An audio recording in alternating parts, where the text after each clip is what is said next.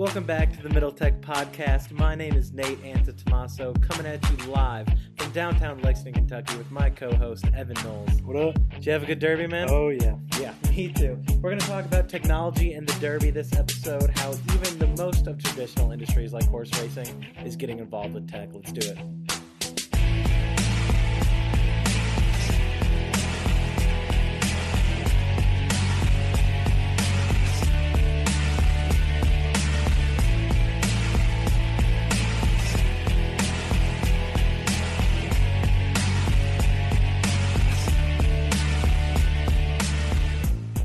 Welcome back to the Middle Tech Podcast, guys. My name is Nate Antetomaso. I'm here with Evan. What's going on?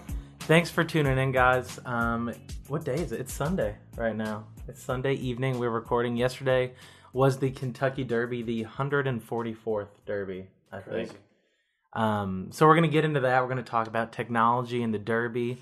Um, it's a pretty timely topic right now, and you know, focusing on Kentucky, I feel like we have to talk Yeah, about it. we're definitely obligated to talk about it. No, no question. Did you have any mint juleps yesterday? I didn't. You I didn't? just hung out with family. Yeah. At our house. I had one. I was at Keeneland uh, for the race, and we were having uh, we were having beer and wine, and I had to order a julep Yeah. because I felt like that's the only day you can have it. It's not acceptable to have a julep any other day. You got to. You ever been to the bar and ordered a julep?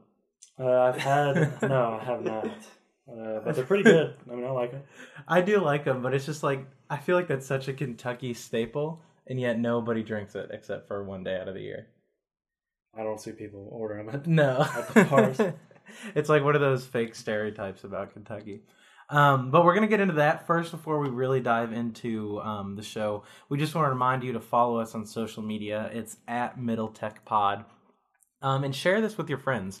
Uh, every episode, we're, we're keeping track of the numbers. We're growing every single episode, getting more listeners. So we appreciate you guys tuning in, and we appreciate you sharing it. Keep sharing it. Give it a five star rating on the uh, on the podcast uh, app or wherever you listen. That helps spread, helps us move us up the rankings. Um, we really want to build this out and get as many people hearing about technology in Kentucky, in the Midwest, and beyond as we can. Uh, so help us out with that. And once again, if you have any questions or comments or topics, you can email us too. That is middletechpodcast at gmail.com.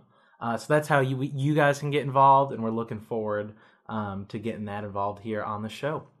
Um, so the last two episodes, before we kind of dive into this one, last two episodes we've had a guest. Yeah.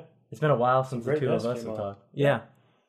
Got Warren Nash, who Mhm. heads up a lot of the entrepreneurship initiatives here in uh, Lexington. Does a great job at the University of Kentucky, uh, building out their entrepreneurship program and Yeah. venture studio, and helping uh, you know the students build their ideas into Mhm. into companies. I really like the way that he wrapped up that episode. When I was going back and editing it, um, you know, he kind of tied it all up by just saying the the infrastructure of the entrepreneurship.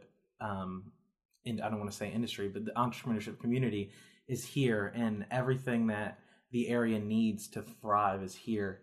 Um, people don't access it or don't know how to access it though, so that's obviously partly why we're doing the show. But it's also good to see people in their own ways taking what's there and, and Yeah. bringing light to it. Yeah, no, he's working really hard, and I hope the university is giving him all the support he needs because whether the university knows it or not, entrepreneurship needs to be one of their major focuses going forward. hmm We we could talk about that every episode all day. Um, and then the the next episode we had Rick Painter of Shop Local Kentucky. That was an awesome episode talking about Yeah. um, personal branding and stuff. Oh yeah, no, he's a very smart guy who's built a great brand that everybody knows in Kentucky, and he did it through Facebook advertising. That actually surprised me that that was his main driver. I mean, it makes sense, Mhm. but I didn't know that going into Yeah. it that he basically he built the business off off of Facebook ads. Yeah, Instagram and Facebook ads. and his his personal brand, while super important, um, it's almost secondary just to that ad network that he's built on Yeah. Facebook. Yeah, I mean, if you're running a business and you do any kind of online sales, then you have to be familiar with Facebook ads, and he's probably you know more familiar than you know the, a lot of people in Kentucky. I'm sure I, I can't think of many people that would know more than he does. He has a whole program of A/B testing and, and all kinds of stuff. Or d- I bet it's dependent on the the topic of the shirt, the time of day it's released, whatever. I'm sure he's got everything down there. That's really cool. Just imagining how he's built that out. Yeah, no, really cool guy. hmm Um, so yeah, so those were our last two episodes, and then today it's just us talking. Before we uh, get into the Derby, I just kind of wanted to give everybody an update about my life personally. Bless you. Thank you.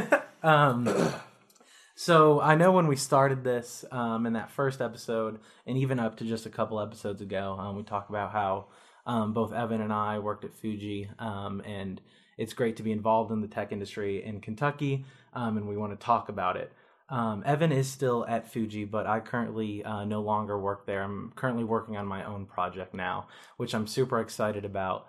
Um, it's called a Away Game. It's going to be a mobile app for data-driven travel itineraries based on user preferences.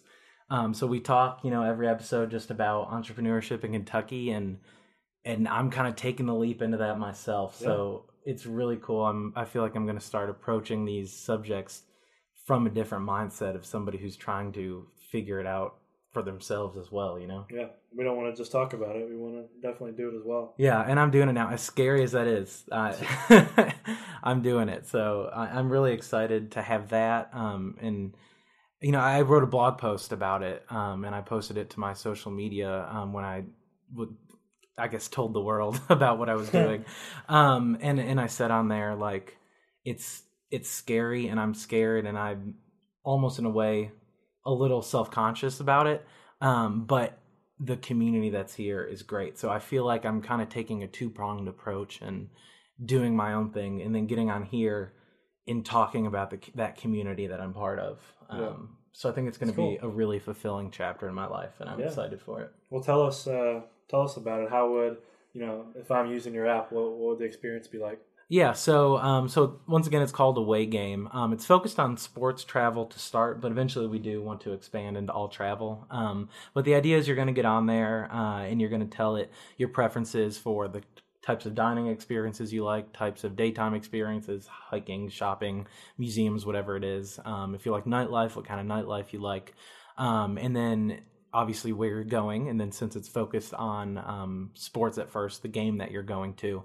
Um, and it will use your preferences to pull from our data partners to give you a fully scheduled itinerary for the time that you're at your destination. Um, so it's going to be a great scheduling app um, to make sure that you get the best trip possible. Um, and then as we build it out and get deeper integrations, we want to be able to become an all-in-one technology platform for your travel. So you can give it your preferences for everything, um, and it's going to return you every single piece of information, booking, reservation, whatever for your trip, um, and just be an all-in-one platform to make sure that you have the best travel experience possible. That's sweet. Yeah, Nice. we're really excited about it. Um, I, the travel industry is huge. Obviously, the sports travel industry, even of itself, is really big. Um, it- it's grown by about a billion dollars a year. So we're excited to get starting on it. Uh, get started on it. Um, and I'm super pumped about my team too. I have a, a CTO, my chief technology officer, is named Michael Fioretti. Um, he has experience with seed stage startups. Um, this is his first time kind of in a, a managerial engineering role. Um, I'm really pumped to see how his leadership skills grow along with his uh, technical skills. Um, and then, you know, as part of that engineering team, the other piece is Blake Swadner. He actually still goes to UK. He's going to be a senior this coming year. Um, he is an iOS engineer for CBS uh, through CBS Interactive um, in Louisville. And he also built uh, UK's Dance Blue application. Um, the the dance marathon um, has about a thousand people per year involved. Um, so he kind of championed their new app from the idea all the way to creation and publishing. Um, so he has a lot of kind of robust experience with iOS development. Um, so I'm pumped to to be bringing them on board, and I feel like I'm saying I'm excited a lot, but that really is the emotion that I'm feeling towards it. We're just we're figuring out as we go, and we're we're building, and so it's it's scary and exciting. Yeah, it's gonna be an awesome learning experience.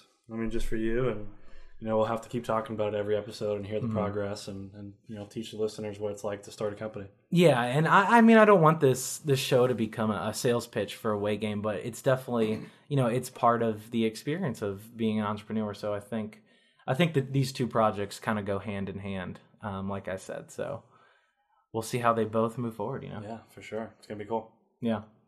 All right. Um, so let's talk about what we've teased this entire time uh, technology and the Derby. So the Derby was yesterday. Uh, Justify won. It's uh, that was the favorite. By far, Yeah. great horse. Uh, everybody though, like, so I think I I should know the stat, but I think it was like the last five or ten years the favorite has won. Um, but for some reason, every or for some reason this year, Justify was a favorite, but like every handicapper was saying, no, don't bet Justify. It's not going to win. Not going to win, and it won, of course. I mean, Um, Bob Baffert, he did uh, American Pharoah. yeah, too, his trainer, that. Yeah. American Pharoah. I think he had two other horses in this Derby too. yeah. It's crazy when you break the horses down by their trainers in the big races. There's like four or five trainers that just have the entire field. Yeah, it's interesting. Uh, it's such a really cool industry. Uh, I actually interned at Keeneland a couple of years ago. Um, so I had So you probably know a lot more than I do. yes and no. I mean, I was doing marketing and stuff, so I was more focused on that than the actual industry. Um, but it's just really cool. It, it's a much smaller insider group than you would imagine for something that commands such big events like the Derby. Yeah. Um, that that's something I really realized when I was there. Um, so regardless, you know, Justify won. Bob Baffert once again wins a Derby.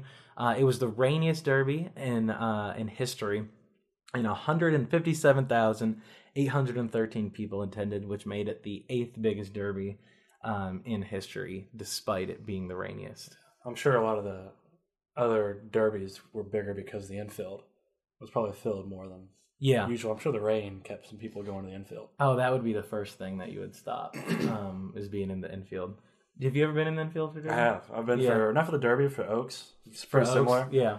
Uh, and I went on a rainy day, and it was uh, disgusting. Mm-hmm. People it's rolling just a around mud, the mud. rolling around. there are people fighting in the mud, and you know, like St. X and Trinity. Uh, Oaks Day is pretty big for both those schools, so Yeah. uh, they go there, and there's always a fight. yeah. Every time there's people fighting in the mud. I think I've seen like those Twitter videos, video yeah. of I mean, people there's in, videos that have gone viral. in- St. X and Trinity guys fighting. just like pink plaid and stuff. Yeah. Vineyard vines. Yeah, yeah, I mean, it's very stereotypical. Do people like skip school for that? I, I don't. I think so. Yeah. Yeah, it's a big We have day. yeah we have uh, Oaks off, and You have it off? I think so. Yeah, if I remember correctly, I have the whole day off. Yeah. I guess that makes sense because it's, it's a big holiday for Louisville. Yeah, that's so crazy. that's really funny. Um, so technology, that's what this podcast is about. Um, so let's just kind of go through some different stuff that yeah, we've researched. off, and Um, I guess let's start with the AI. That was re- something really cool that I looked into. I mean AI can apply to just about anything, but they're applying it to Mm-hmm. uh, horse betting was one of the main things we saw it applied to, Mm-hmm. uh, and and the swarm technology. Uh, so did you look into uni- unanimous AI much? Yeah, I looked a little bit into them. Um, what I found was the first time they it's it's just an AI company. Yeah. They're, they're building neural networks and um, artificial intelligence, um, and they decided to apply that to the Derby. Kind of had a little different approach to how they do it. Yeah, do you want to explain that? Yeah, so they use uh, swarm technology, which basically they took away from nature. You know, you see these videos of you know fish in these schools, you know, following each other. It looks like it's all planned out. That's a swarm. Bees, uh, swarm. Birds, swarm. And so basically, the idea is you take a group of people and you apply kind of the same idea where you give them a problem to solve, Mhm. and they're all connected to uh, this AI. And so, based on their decisions and the way they worked collect- collectively, gives the AI its its intelligence. But they don't have to be solving the problem at the exact same time, correct? That I don't know. From what from what I was reading, um, actually they might. They might. You'd think so because it's real time. They use real time data and Yeah. give the real time data to the people. Now that we're going through it, I think they do. Yeah. Yeah, so I think I'm pretty sure it's you know real time, but the whole idea is it's just a group of people uh, applying their knowledge simultaneously to a problem, hmm and the AI uses their different inputs to come up with a solution. and confidence levels Yeah. for those solutions and everything. Yeah, what it makes sense now that I'm thinking through it. Um, that it was at the same time. I believe they. So let's go through. In in 2016, they used their technology um, to bet on the Derby, and the the Swarm AI came up with a Superfecta, which is the top four horses. They got it right. And the yep, it's the Superfecta's top four horses in the exact order. It's not a box. It's Yeah. one, two, three, four in that order. Um, and they placed a twenty dollar bet on that Superfecta, and it hit, and they won ten thousand dollars. Wow. Um, just off of what the AI came up with. Um, so that was a huge news story back in 2016, and it, I think, excited some people, scared some people because technology's coming to kill us, and it scared some people in the horse industry Yeah, because if we can, if we can if- bet on something that yeah, because is that going to destroy Yeah. their their industry? Um, but so in 2017, I think Churchill made the right move, and they decided Churchill Downs, um, where the Derby is held, decided to embrace it, um, and they kind of had a you know they did an official partnership with Twin Spires, which is their betting arm. Um, It's a website and an app, and you can bet both on Churchill races and other races. Um, but I don't think it hit. Um, but they did a big um, kind of explainer of how it worked, and they had twelve of the be- the best handicappers, um, the people who bet on horses Yeah. professionally. They had twelve of them do that swarm technology. Um, and reading through it and thinking of it happening at the same time now makes sense. I believe they had like a minute um, for each horse to to bet on which place it was gonna it was gonna be. Um, but that's just so interesting how you could take someone's computer input and translate it to the like of physical movements of like a fish swarm or a bird Yeah. swarm. Yeah, it's just the idea of you know different uh, groups of people, uh, whether it's you know 100 people or 50 people, Mm-hmm. simultaneously communicating to each other and sharing their thoughts and and collectively quickly getting to an idea, and the AI takes all that and you know produces a result. Yeah. So it's Yeah. really interesting, and it, it actually didn't end up being correct this year, right? In 2017, no, they didn't. Uh, they didn't Or get anything. 2017, it wasn't correct. What about this year? Do last year. yet? I don't think they did it this year because I, when I was doing my research, I didn't find it anywhere. I searched by date and everything. Um, so my guess is they put a lot into it last year and it didn't win. Huh. Um, but I did find this year another thing called AIHorseRacing.com, which I guess bets on a bunch of races with AI. Um, it did it does a bunch of predictions for each race, and it predicted a bunch for the Derby, um, and a lot of them were wrong. But it did do an exacta, which is first and second in the correct order, and it did get that correct, um, which would have been a really big payout Interesting. um, had you bet that. yeah. Huh. Um, but that I think kind of opens a larger conversation, which I hinted on earlier. If some people in the industry were scared of it, there's, I mean, there's so many companies and and just built up on this idea of horse racing and the odds and and selling it to people. I mean, How is that? Im- how is that impacted when Yeah. a computer comes in and and solves it? I think there's too much chance involved in something like horse racing for a computer to really disrupt the betting industry. Is there too much chance if we have so much historical data? I mean, it'll have a better shot of guessing the right picks than a human, mm. but there's still too much chance for it to be correct every time. Yeah, I mean, it's not going to be the right track. It, I mean, it's going to take into effect the track conditions. Uh, you know, there You were a few for that, horses. yeah, there were a few horses that never raced on, uh, you know, On that track dirt, condition. Uh, some of them, you know, have obviously. I mean, there's so much data to go into it. It would be able to predict better than a human, but again, there's so much chance that goes into it because you don't know if you know one of the horses hits uneven soil in the middle of the race, Yeah, gets hit. I mean, there's extreme circumstances Yeah. it'll never be able to solve for. Um, but I just think you know, it's it's. I think maybe this is a, a stupid comparison, but I'm thinking how like the stock market used to be people on the floor raising their hands and they had Mhm. the signals and it was human trading. Yeah, now it's all Now everything everything's an algorithm, Yeah. uh, and that's completely changed how the stock market works. Um, once we have computers betting against computers on horse racing, is that going to change odds? Is that going to change your access to specific bets, just like it's changed your access to specific prices on the market? Um, Uh, I, think there's more apparent patterns in the stock market than horse racing. I mean, I could be wrong, mhm. but I think You're there's probably a lot, right. There are, there's a lot more transactions. There's a lot more patterns to be recognized yeah, on the stock market. Um, so I think that there's a little bit of a difference, but I see where you're going with that because you know, I- personally, I think you know, investing in stocks and trading stocks is just you're an educated gambler. yeah, yeah, Um, yeah. I mean, horse racing is the same way, but again, there's so many outliers in horse racing that leave it up to chance. Like, again, a horse could bump into another one and make it, you know, flip out and not finish the way it normally would have. So, just Mhm. like, or basketball gambling or Yeah. football gambling. I mean, there's just so many different things that could happen in the middle of the match or the race or the game that Mhm. an AI can't in real time, you know, predict yeah, that. That's true. Yeah, and I mean, no one will ever be, or nothing, not a person, no uh, neural net will ever be hundred percent correct. Um, I just think it'll be cool to see how the industry evolves and probably gambling as a whole, Yeah. how that evolves once we start adding computers to it. Yeah, I mean, and you know, something we're about to talk about is you know wearables. You know, if you start connecting the horses to wearables hmm and then feed that into the AI yeah, and their progression and the way they you know race, then it'd probably just be even more accurate. yeah. Because all Imagine if you AI could feed that live. yeah, I mean AI. Yeah, that's exactly right. Yeah. Because AI is nothing but consuming data, recognizing patterns, and then outputting you know an answer. Yeah. Well, Um, well, let's get into that. The wearables. You you done some research into that. Yeah, I mean, it's just like humans. You know, everybody's got Fitbits or uh, Apple Watches or some kind of other smart device that tracks, you know, your heart rate, how fast you're moving, how many steps you've taken, Hmm. how long you've walked. They're applying that technology to horses, uh, which Yeah. makes a ton of sense. When you're training a horse, you need to see how it's progressing, how much faster it's getting, how much time uh, it's improving every time it, you know, runs the track. Yeah. Uh, so it makes a ton of sense. I mean, they've been doing it for a while now, uh, but that technology is improving. Basically, they just put it into the saddle.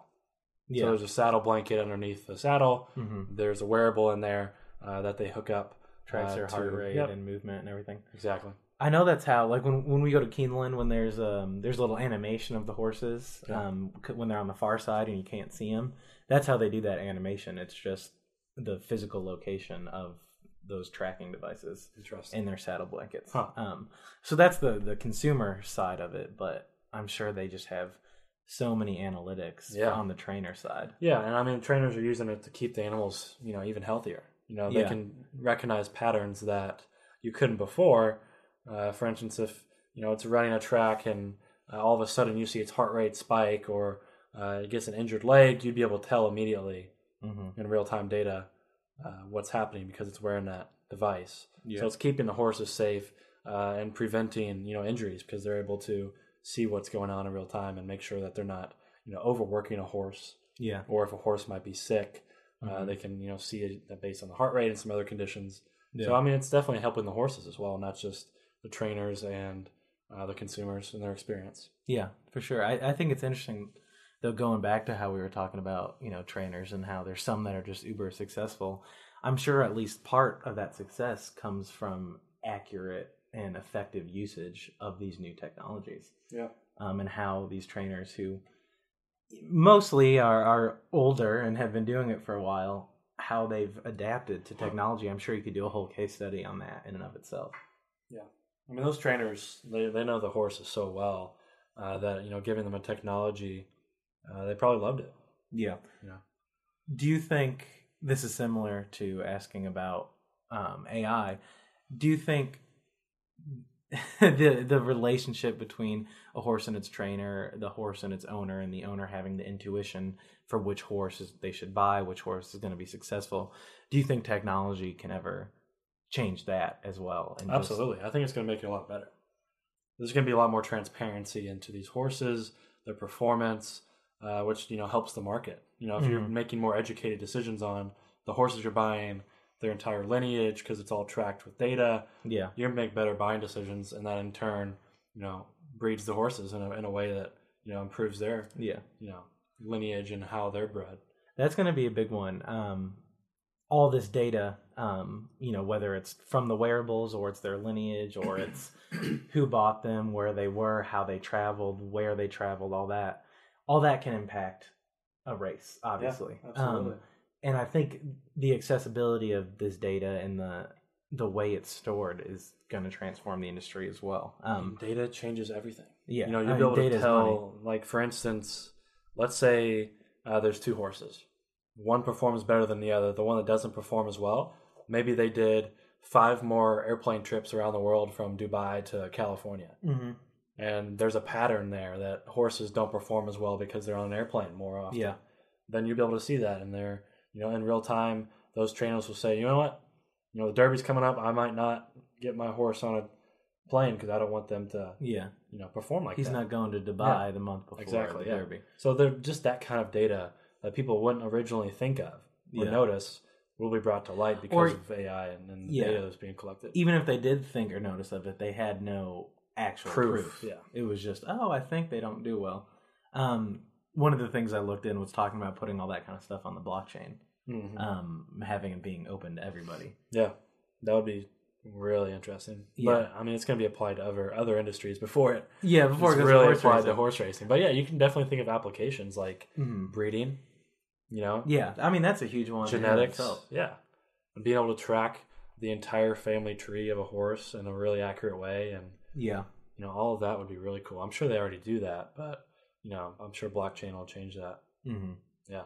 Um, so that's kind of some stuff from the like the owner's end and the the horses connections. And um, another cool thing that I came across was the Churchill Downs app. Did you know about this? I've never had it, never used it either. Yeah, I when I went to the Derby two years ago, I didn't use it. Um, that was when they debuted it though, and I didn't even hear about it. Um, but it's the concept is really cool, although the reviews are not that great uh, on the App Store. But you can you get a whole map of Churchill Downs that can help you navigate it. You can mark where you park, uh, which is really cool. But you could order food and drinks to your location, Oh. uh, or you could order them for pickup and skip the line. Um, A lot of stadiums Which- are starting to do that. yeah, just the the convenience of that. My my big thing um, with any application, any consumer facing business, is I try to think of the convenience factor. Um, that's just so cool because anyone who's ever been to Derby, it, it is a madhouse. Yeah. It, there's 150,000 people there. No, Yeah. no NFL Everybody's- and stadium. Everybody's trying to drink at the same time. yeah, no NFL stadium fits 157,000 people. Yeah. It is ginormous. Yeah. It's crazy big. The Um, only event I can think of that I've been to that's actually a lot bigger is the Indianapolis 500. is it? It's like 500,000 people. Oh my god, It's wild. I didn't realize that. Have you ever seen? Oh, I guess you were there. Yeah, uh, I've only ever seen um, a NASCAR event. Um, was Daytona. I went by. Yeah. Uh, I wasn't there, but just seeing the the grandstand um, and just the size of it, Yeah. it's insane. It's crazy. it's just so many people. And it's, I mean, we could have a whole nother episode just about the economics of that because those things are empty except one day per year. Same with Churchill. Like Yeah. they have other races, but they never. I mean, it, it They can feels, make up for it on one day. It feels empty because of how big it is, except for one day per year. Yeah. Um, like that's so cool. But going back to the convenience factor, um, just the the logistics of ordering to your to your location or picking up, um, the infrastructural technology that they had to do. I know they put in hundreds of uh, of iBeacons um, to help determine your location and triangulate you.